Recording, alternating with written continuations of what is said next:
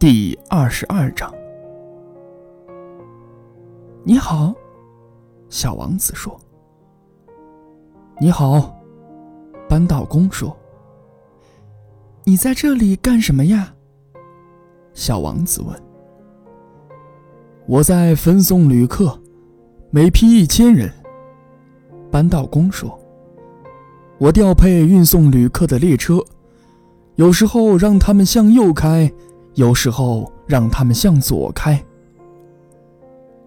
这时，有辆灯火通明的特快列车轰隆隆的驶过，震得扳道工的小屋摇摇晃晃。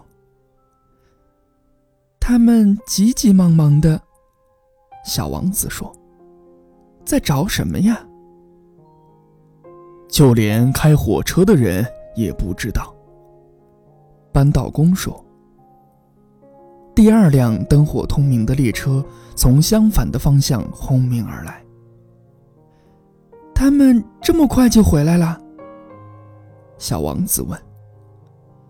不是刚才那些人。扳道工说。这辆是从对面开来的。他们对自己所处的地方不满意吗？人。总是对自己所处的地方不满意。扳道工说：“他们听见第三辆灯火通明的列车的轰鸣声。他们是在追逐第一批旅客吗？”小王子问。“他们什么也不追逐。”扳道工说。“他们要么在睡觉，要么在打哈欠。”只有小孩把鼻子贴在玻璃窗上朝外看。